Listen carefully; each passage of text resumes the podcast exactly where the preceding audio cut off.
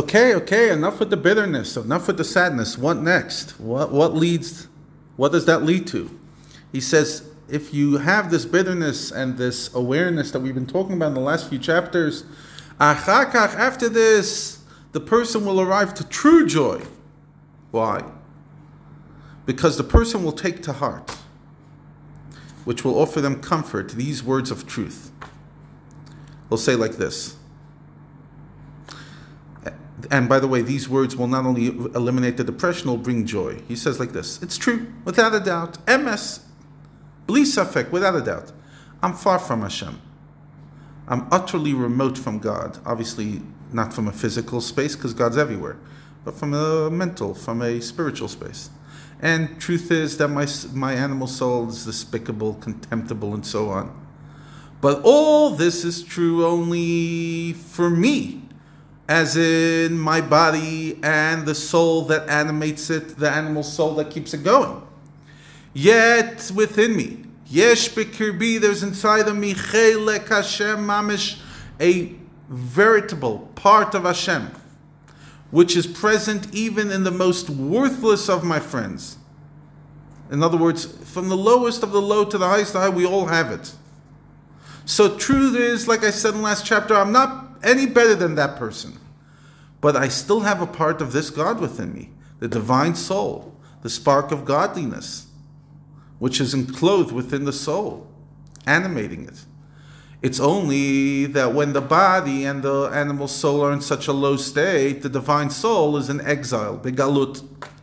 If so, then on the contrary, the further I am removed from God, and the more despicable and contemptible, the deeper the exile in my divine soul, and therefore it deserves all the more pity. So therefore I will make it my goal, my aim, my desire to extricate it from exile and to return my neshama to its father's house to Hashem. What does that mean?